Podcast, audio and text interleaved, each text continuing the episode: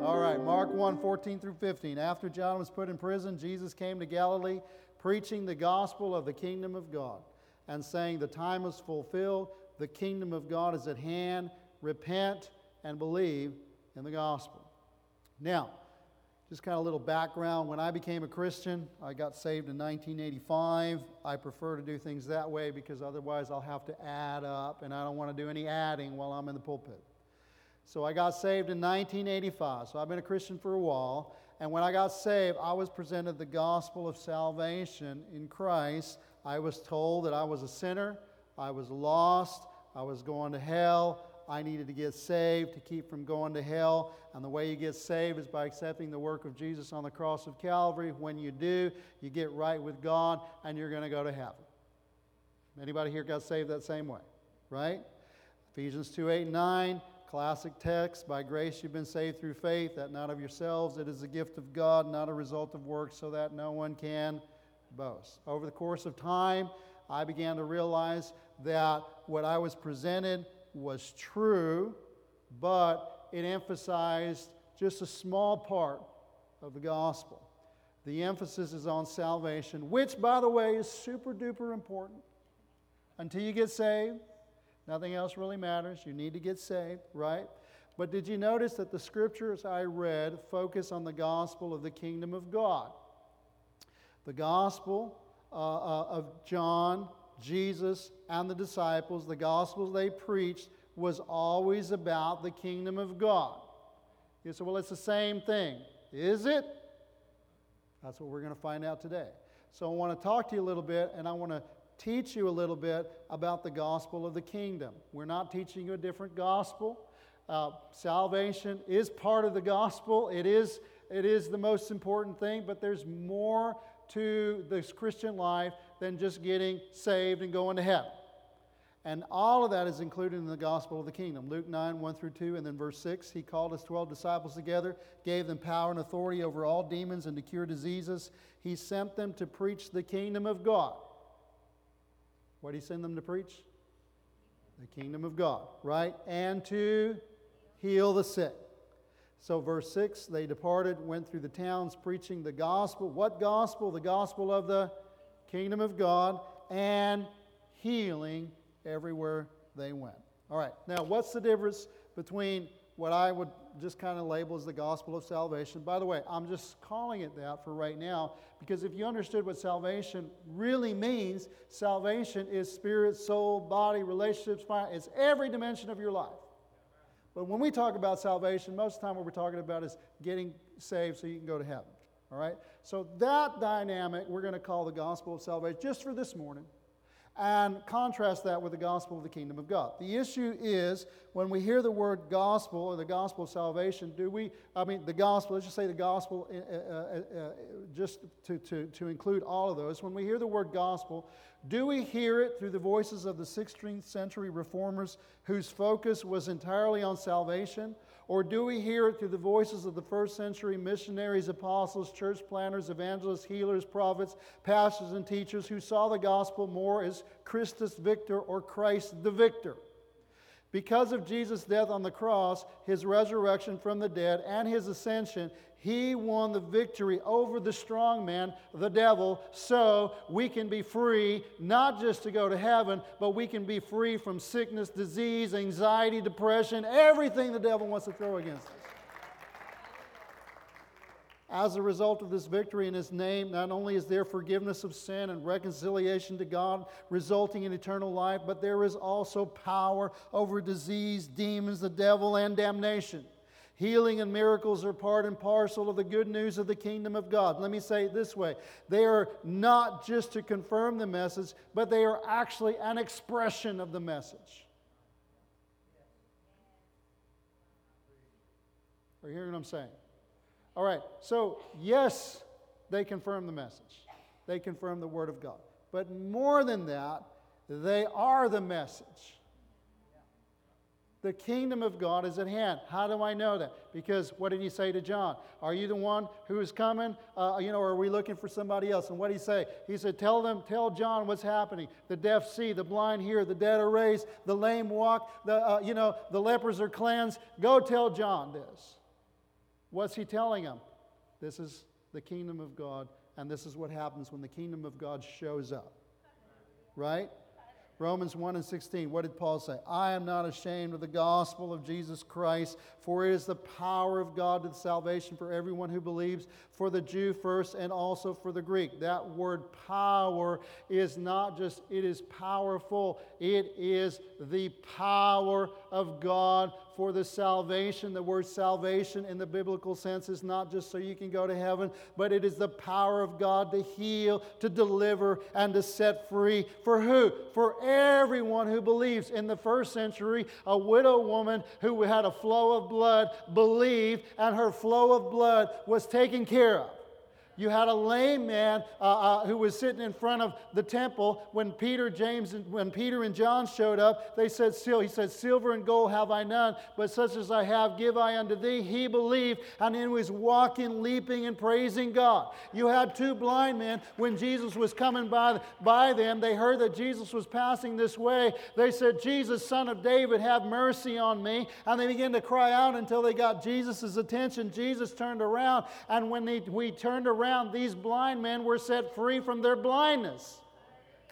They were blind and now they could see. It is the power of God for the salvation, the wholeness of everyone who believes. Because that's what salvation means, wholeness. Right? To the Jew first and also to the Greek. With the early church, there was a greater emphasis on Christ the victor. Jesus the Christ as victor over sickness, disease, demons, with the immediate benefits in this life, not just in the next. Over time, this switched to Jesus, the one who saves us from hell and the author of eternal life, which is true. But the emphasis is on the afterlife, not on this life. One emphasizes that the benefits of the cross are chiefly for the next life, but the other emphasizes that the cross has benefits not only in the next life, but in this one as well, especially in regard to sin, uh, sickness, sin, and the devil. In Christ's victory, we now have power and victory over disease, the devil, and damnation.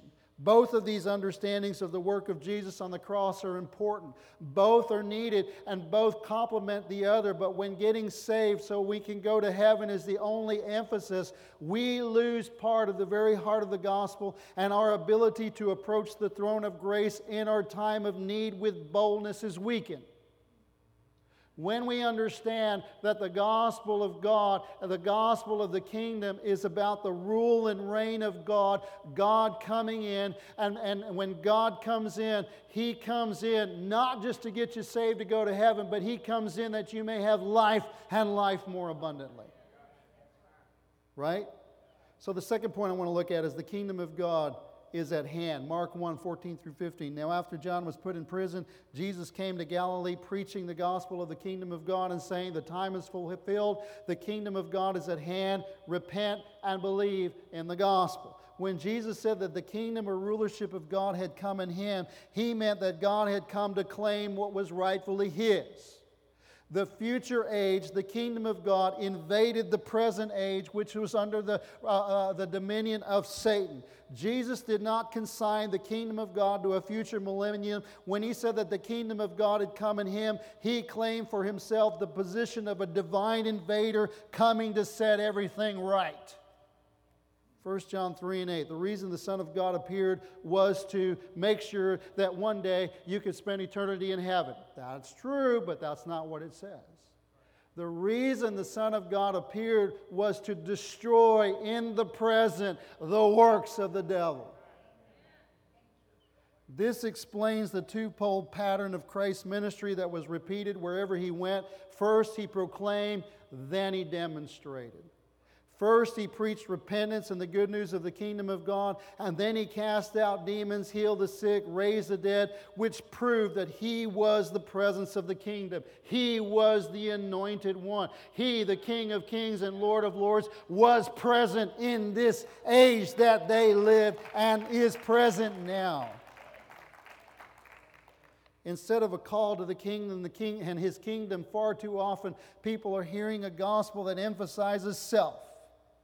Come to Jesus and get this or that need met, be personally fulfilled, reach your potential. This, however, is not always the costly kingdom gospel that Christ proclaims. Matthew sixteen, twenty-four through twenty-five, Jesus told his disciples, if anyone would come after me, let him deny himself, deny his right to self-rule. Take up his cross and follow me. For whoever would save his life will lose it, but whoever loses his life for my sake will find it. Often kingdom life is likened to a Caribbean cruise on a luxury liner. People change into their leisure clothes, grab their suntan lotion, and saunter down to the docks. And what a shock it is when they find that living in the kingdom is really more like enlisting in the Navy and doing battle with a vicious enemy. Jesus' message was repent, for the kingdom of God is at hand. It was also this very message he commanded his disciples to proclaim and to preach. Matthew ten, seven through eight, as you go, proclaim this message, the kingdom of heaven has come near. Heal the sick, raise the dead, cleanse the lepers, drive out demons. Freely you've received, freely give. In other words, I'm sending you into a battle. But it's a battle that I've won. It's a battle that I've taken victory over, but it's a battle nonetheless. Go deal with this. And C S. Lewis's masterpiece, The Lion, the Witch, and the Wardrobe, which we have that book in the library, by the way. The White Witch ruled Narnia for years on end. For years it had been winter, always winter, but never Christmas. When Aslan appeared on the scene, who is a type of Christ, the snow began to melt, trees began to bud, and Father Christmas finally arrives, part of the story. When the witch saw that the snow and ice were melting, the birds were singing, and that spring was beginning to blossom, she began to panic. She was losing her grip on power because he was here. Aslan was on the move. And this is exactly how the demonic realm reacted when Jesus began to heal the sick, raise the dead, cleanse the lepers, cast out devils, and preach those terrible words to the enemy, the kingdom of heaven is at hand. What he was saying is Satan's reign of death was coming to an end, and Christ was demonstrating it when he healed the sick. Every time a demon was cast out, Jesus was demonstrating that he had authority over the god of this world and that the kingdom of God was going to come and destroy the kingdom of darkness. Acts ten thirty-eight, how God anointed Jesus of Nazareth with the Holy Spirit and with power, and he went around doing good and healing all who were oppressed by the devil, for God was with him. What do I have to say about that? The kingdom of God is at hand. Those seven words struck terror into Satan's very heart, and I want to tell you something, it still does. Third point I want to look at, citizens of the kingdom, Matthew seven twenty-one. Not everyone who says to me, Lord, Lord, will enter into the, but he who does the will of my Father who is in heaven. Through his work on the cross, Christ reconciled the world to himself. Without this work of reconciliation, we would still be bound to sin and under the power of the devil. But Christ put an end to sin's authority over us and offered us the ability to become citizens of his kingdom. The authority of Christ, his kingdom is at hand, and you can enter into it. I want to see if I have that in here. Do I have that in here? Oh, I accidentally took it out. What does it say in John, uh, verse three? Uh, not, um, let, let me turn there, since I don't have it in my notes. I have it in this. Oh, pastor's opening his Bible again. Wow. John chapter three. We're going to look. There's a guy by the name of Nicodemus who came to Jesus at night, and what did he say to Jesus? Uh, he said, uh, uh, truly, he said, Rabbi, we know you're a teacher come from God, verse two, for no one can do these signs. And Jesus answers him, truly, truly, I say to you, unless this one is born again, he cannot see the kingdom of God. All right? Why is this important? What Jesus is saying, the kingdom of God is at hand. You can't enter into the kingdom, but the only way to enter into the kingdom is you must be born again. We know now that how do you become born again? Whoever calls in the name of the Lord Jesus Christ, he who believes in the work that Jesus did, died, uh, uh, buried, rose again on the third day. Whoever believes in him, uh, he that knew no sin became sin for us, that we might become the righteousness of God. If you confess the Lord Jesus Christ and believe in your heart that God has raised him from the dead, you will be saved. Why will you be saved? Because you will be born again, and God himself will make his home with you, and you and God will be uh, together. You will be one.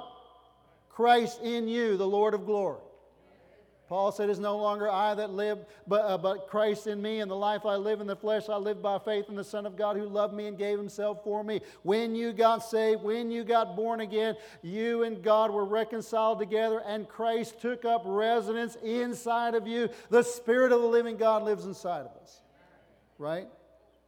So what happened? Well, we got born again, but we became citizens. We entered in. We became citizens of the kingdom.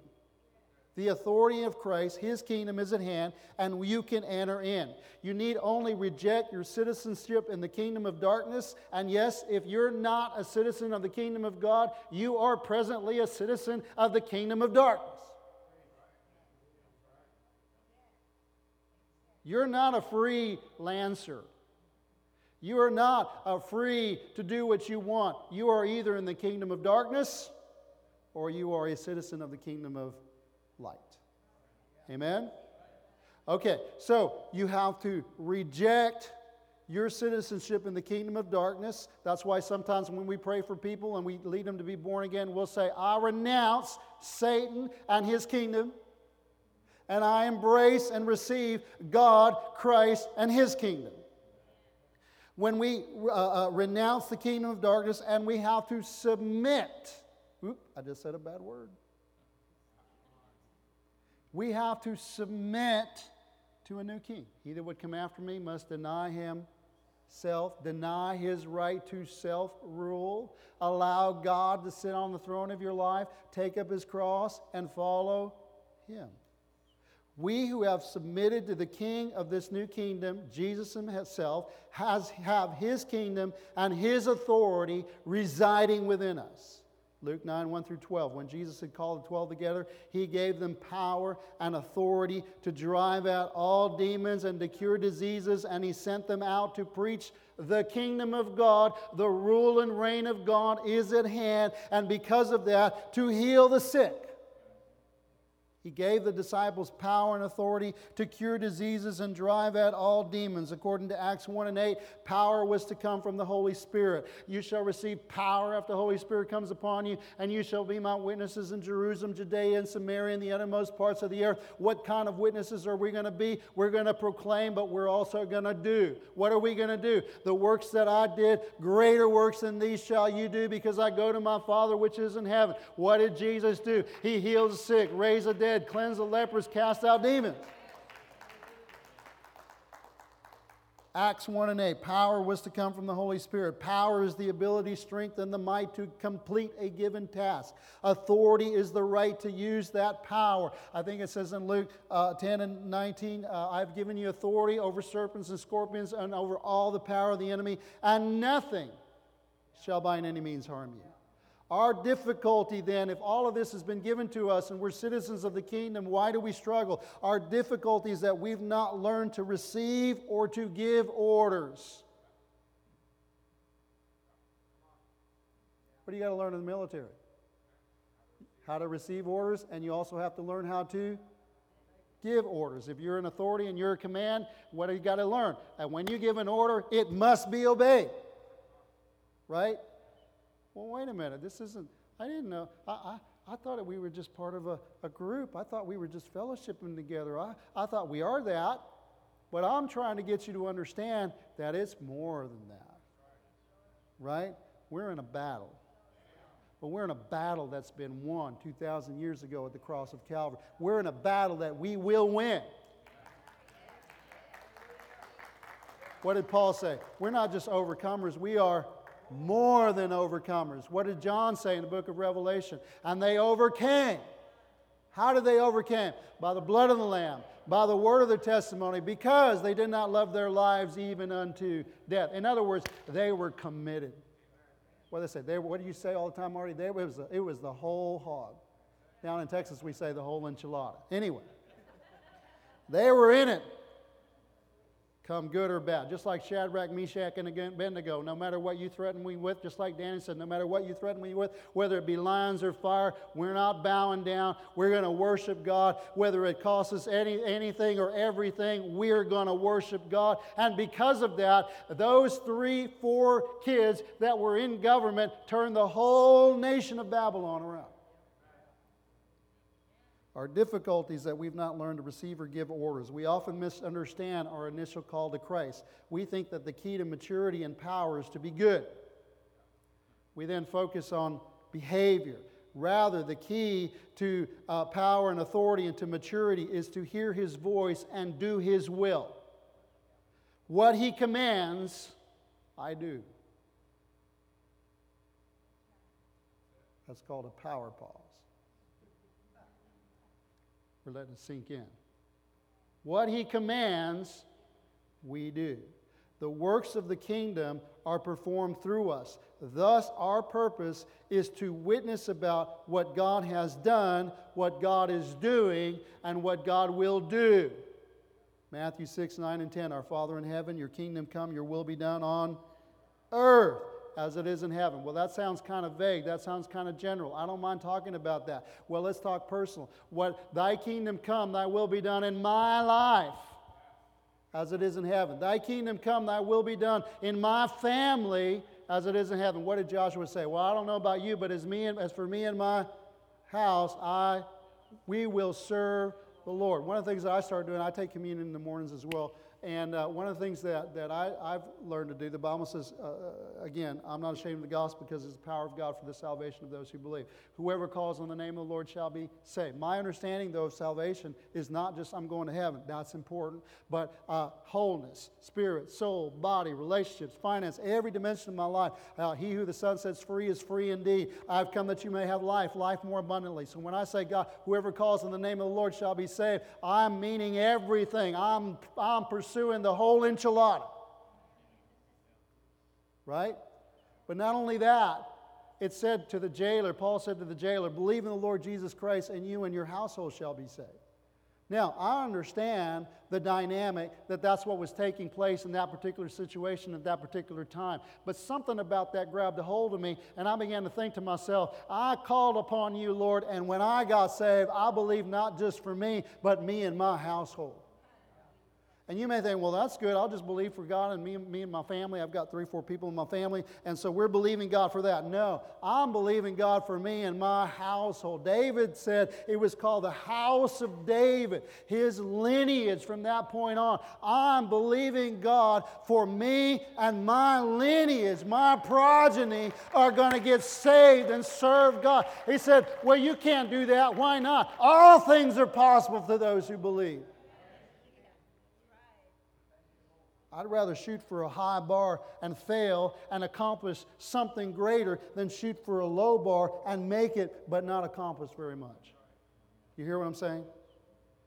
Matthew eleven and twelve, advancing the kingdom. That's the point, fourth point we want to look at here. Uh, Matthew eleven and twelve, from the days of John the Baptist until now, the kingdom of heaven has been forcefully advancing and forceful men lay hold of it. Who is attacking the territory of who? Is Satan attacking our territory or is Christ attacking his? And what difference does the answer to this question make to us? The difference affects our attitude and stance toward the Christian life. If Jesus is the invader, Satan is on the defensive. We become offensive soldiers, taking territory and redeeming lives. We're thrust into the middle of a battle with Satan, and our mission is to rescue those who have been taken captive as a result of Adam's fall. Romans fifteen and nineteen, Paul said, when he said, I've proclaimed the gospel everywhere through all, all these places, he says, and mighty signs and wonders by the power of the Spirit of God, so that from Jerusalem and round about to Illyricum, I have fully preached the gospel of Christ. Now, I want to show you something here. In the Greek version, the word proclaimed is missing. It's been added to the text during translation. Thus, the text could more accurately be translated, I have fulfilled the gospel. I have completed the gospel, or I have filled up this entire region with the gospel. Perhaps the best way to get the meaning of, of this in light of its context would be to say that Paul fully presented the gospel in what he said and what he did by word and deed, by signs and wonders that accompanied the declaration of the good news and were part and parcel of the good news itself, that the kingdom of God has broken upon the kingdom of this world and Satan has been bound and his house is now being plundered. plundered. Paul is teaching a full gospel. You hear what I'm saying? Not we, we consider the full gospel to mean I got saved and I got baptized in the Holy Spirit and now I go to church and I dance in the Spirit. I fall out every once in a while. Every once in a while I do a little dance, do a little jig, but really I'm just kind of biding my time until Jesus comes back and I go to heaven. Right? That's our understanding of the full gospel. To me, the full gospel means, and what we're trying to get you to understand, is it's the gospel of the kingdom. I've been saved, and I'm empowered, and I've been listed into the kingdom of God, into the people of God, so that I can go forth in the world, and I can destroy the works of the enemy, because God has sent me there, and He is with me. We've got to take it to heart. If God be for us, who can stand against us? Something inside of us, like David, needs to rise up and say, who is this uncircumcised Philistine that is standing against the people and the armies of God? Something inside of us has to get, well, I just didn't, uh, uh, uh, how can you expect that of me? I don't expect that of you. Jesus expects that of us. We just didn't know. We've just been comfortable getting saved, going to heaven, and Jesus is saying, but that's not what I saved you for. I do go, I'm going to spend eternity with you if you will do what I say, but what I've called you to do is I've called you to bring my kingdom, the realities of my kingdom, the power of my kingdom into manifestation in your life, your family, your community, your church, your school, everywhere around where you go. The presence of God is with you.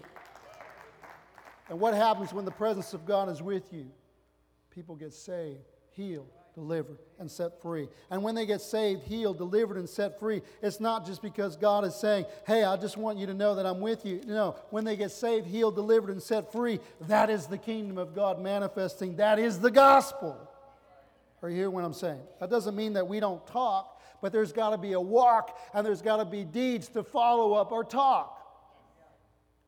I don't have this in there, but uh, I'm, I'm just reminded of what happened in Acts chapter nineteen. It happened while Paul was at Corinth that he passed through the inland and he asked some disciples, is there, have you received the Holy Spirit since you believed? We didn't even hear there's a Holy Spirit. And he said, well, you need the Holy Spirit. It's a baptism of power. He lays hands on them. The Holy Spirit came upon them. They began speaking in other tongues and prophesying.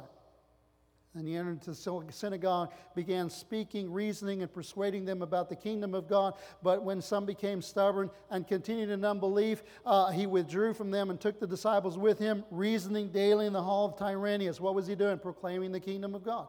This continued for two years so that all the residents of Asia heard the word of the Lord, both Jews and Greeks. Why did all the residents of Asia hear? It's not because he had a television ministry. He didn't have a radio ministry. It's not because he talked to all of them. What was happening is he was talking about and teaching them about the kingdom of God, and then they would go out and talk and teach about the kingdom of God. But you say, well, you said that there's got to be more than that. Yes. Well, let me show you the rest of the story. Verse eleven, and God was doing extraordinary miracles by the hands of Paul, so that even handkerchiefs or aprons that had touched uh, his skin were carried away to the sick, and their diseases left them, and evil spirits came out of them. They said, well, wait a minute, who was carrying them away? The people that were hearing the gospel of the kingdom. They said, hey, what God is doing here, He can do in my house. He said, I can either go myself, or I can take a point of contact. I can take a handkerchief, let me take something. But I believe that when I teach, just like Paul teaches, and this happens, I believe that when I go and I teach, something should happen. It's what's demonstrated to me, and it's what I need to be doing. And what happened? Incredible miracles took place. In fact, God was doing so many miracles that He upped His game, and He began to do extraordinary miracles. What is an extraordinary miracle? Well, I can't tell you, uh, you know, exactly what it is, but I can tell you this, it's more than the ordinary.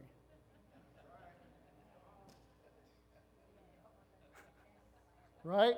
That's why it's called extraordinary. We're believing God for miracles. Right? I want miracles.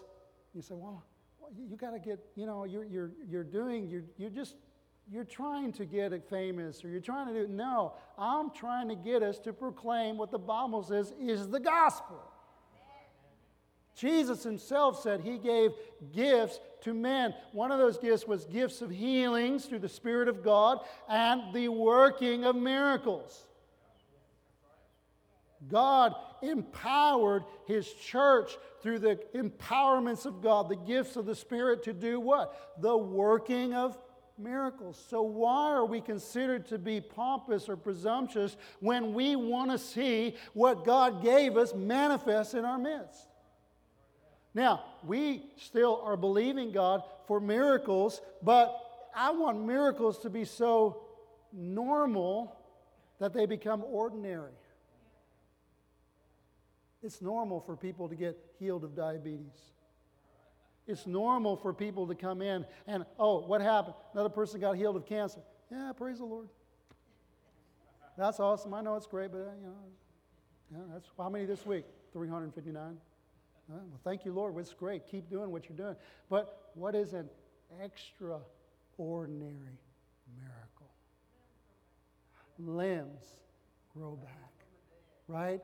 Organs grow back. Not just grow. It's it's not just a hey, you had something and got, no, it's a creative miracle. You have healing. You know what healing is? Healing is when you you have something that's not well and God brings that healing into your life. You know, you so your liver's not well, but you have a liver. What is a miracle? When God gives you a liver and you don't have one. Right? Healing is, man, my eyes aren't that good. You pray for somebody and they start to see better. What's a miracle? When you have no eyeballs. You know, when Jesus prayed for that guy that had no eyeballs? He said, how do you know he had no eyeballs? Because they all knew that he hadn't. He was born that way. How do you know when somebody's born that way? I have no eyeballs. I heard somebody say that and it made sense to me. Well, that's why Jesus took mud, because how did God form man? Mud. He took mud and he put it on his eyes. And what was he doing? He was creating eyeballs. Right? And then not only did he create the eyeballs, he gave that mud the ability to see. To me, that is a miracle. You hear what I'm saying? God was doing extraordinary miracles by the hands of Paul. So in other words, what I'm trying to get you to understand is that Paul said, I have fulfilled the gospel. I have completed the gospel. How did I do that? By the power of the Spirit of God in mighty signs and wonders. Amen. Paul fully presented the gospel in what he said and what he did by word and deed, by signs and wonders that accompany the declaration of the good news and were part and parcel of the good news itself, that the kingdom of God has broken upon the kingdom of this world and Satan has been bound and his house, his house. We keep thinking that our house is being plundered by how all the devil's running after me. The devil's been doing this, and we're not saying that that doesn't happen at times, because he is a thief. He comes to steal, kill, and destroy. And you know, a lot of times we're just trying to keep him out, but at some point we got to realize that, hey, we got to do more than just keep him out. We've come to destroy the works of the enemy. God set me free from fear and anxiety. So now what? I said, thank you, God. That's awesome. He's out of my house. But now I want to start looking for other people that are going through the same thing so I can help them get rid of him out of their house as well. Are you hearing what I'm saying? That's what Jesus would do.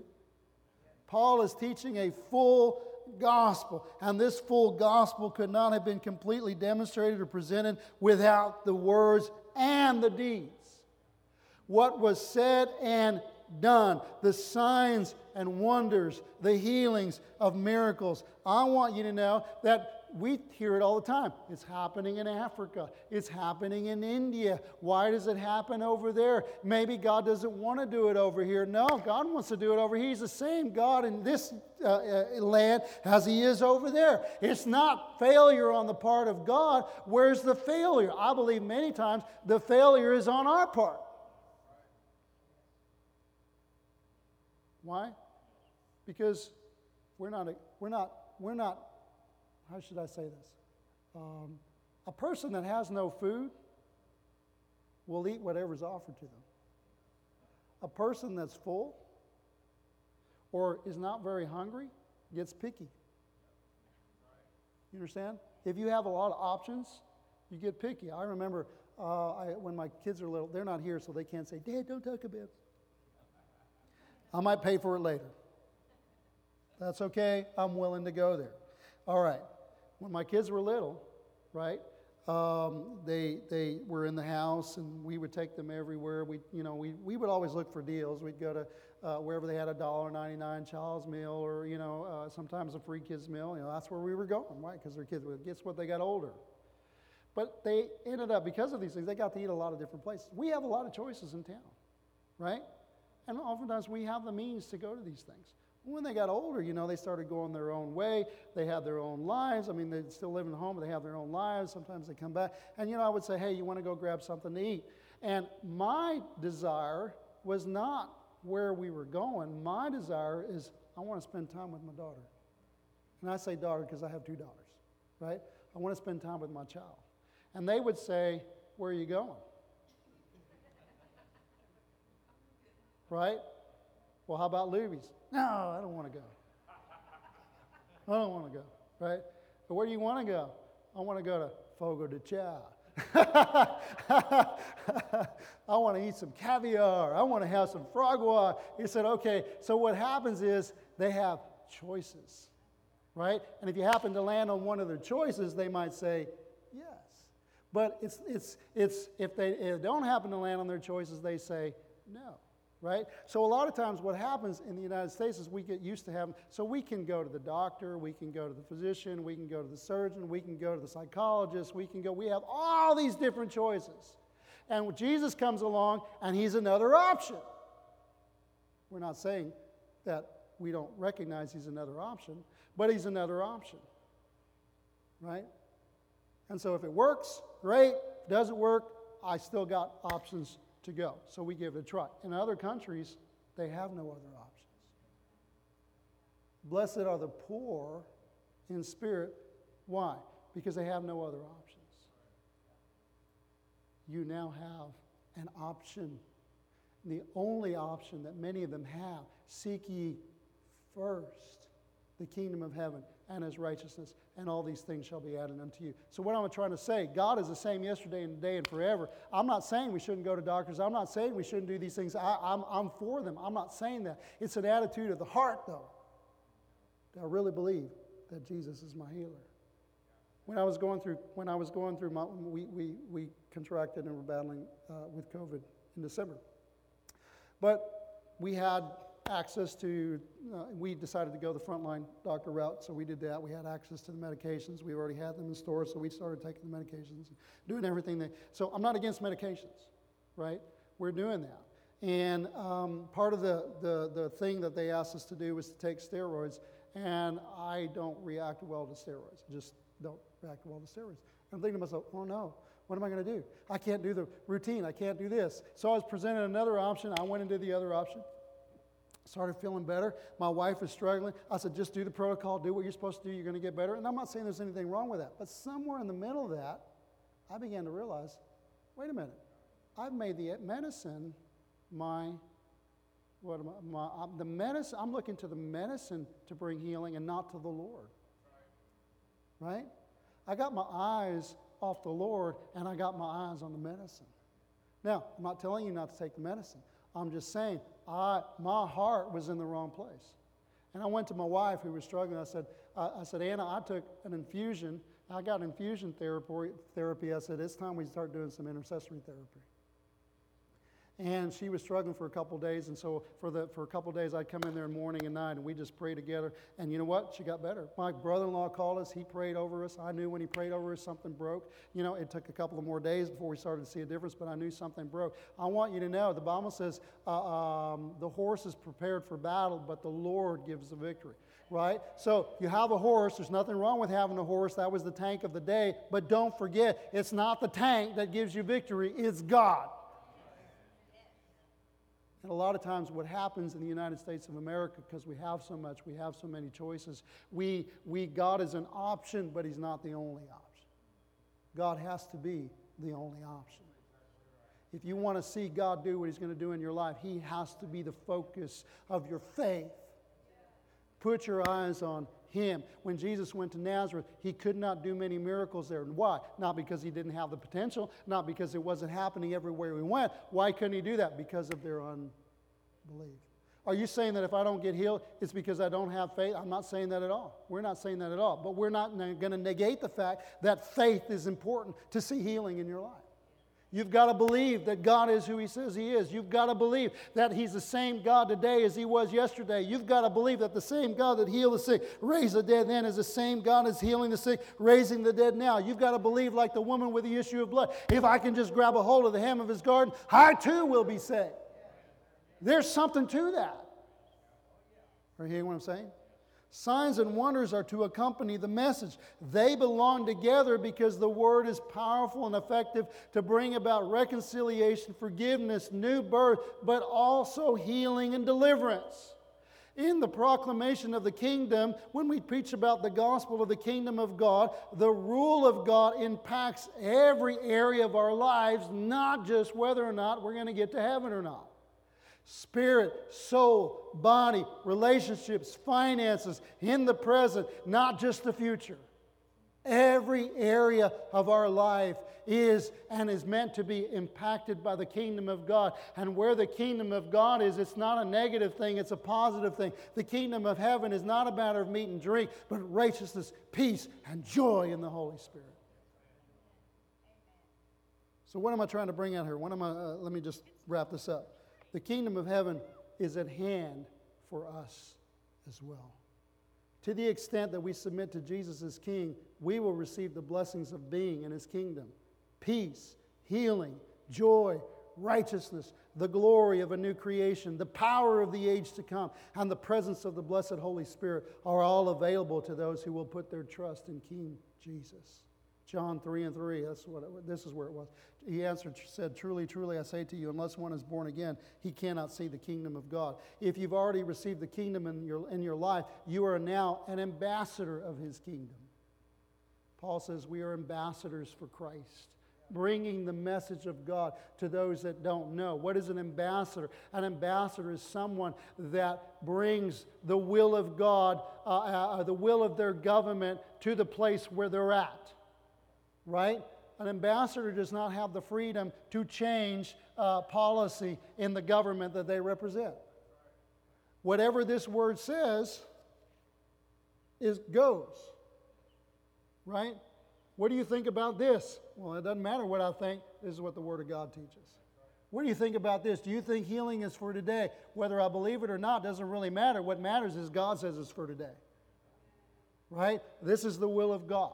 This is what God desires. I'm an ambassador for the kingdom, and I want you to know, I believe that the Word of God teaches us for today. Every dimension of our life, the kingdom of God wants to impact. If you've already received the work of the kingdom of God in your life, you're an ambassador for the kingdom. Go and be a witness to the blessings you've received and bring the kingdom of God to those around you who need it. Not just you need to get saved to go to heaven. And again, that's the most important thing. Until they until they do that, nothing else really matters. It, but you can also uh, uh, be a dispenser, uh, be an instrument that God uses to bring all aspects of the kingdom to somebody. Sometimes people don't get saved until they experience the goodness of God. People experience the healing of God. The blind men received the healing of God, and then what happened? They followed Jesus. He said, "We want to." He said, "What do you want?" They said, "Well, we want to see." He said, "No, no, no, you, you missed it. You need to get saved first. Let me tell you how you got to be born again, how you got to." No, he prayed for them that they would be healed. And when they got healed and they were able to see, then they followed Jesus. Now, the pattern most of the time is you preach the gospel and then you pray for them. But you can also pray for them and then preach the gospel.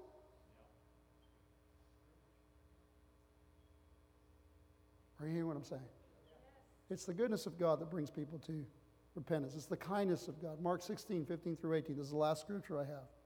And he said to them, "Go on all the world and proclaim the gospel to the whole creation." What gospel? The gospel that the kingdom of heaven is at hand. The kingdom of God is in your midst. Whoever believes and is baptized will be saved, but whoever does not believe will be condemned. And these signs will accompany those who believe. Right? In my name, they will cast out demons. They will speak in new tongues. They will pick up serpents with their hands. And if they drink any deadly poison, it will not hurt them. They will lay hands on the sick, and they will recover. Why? Because the kingdom of God is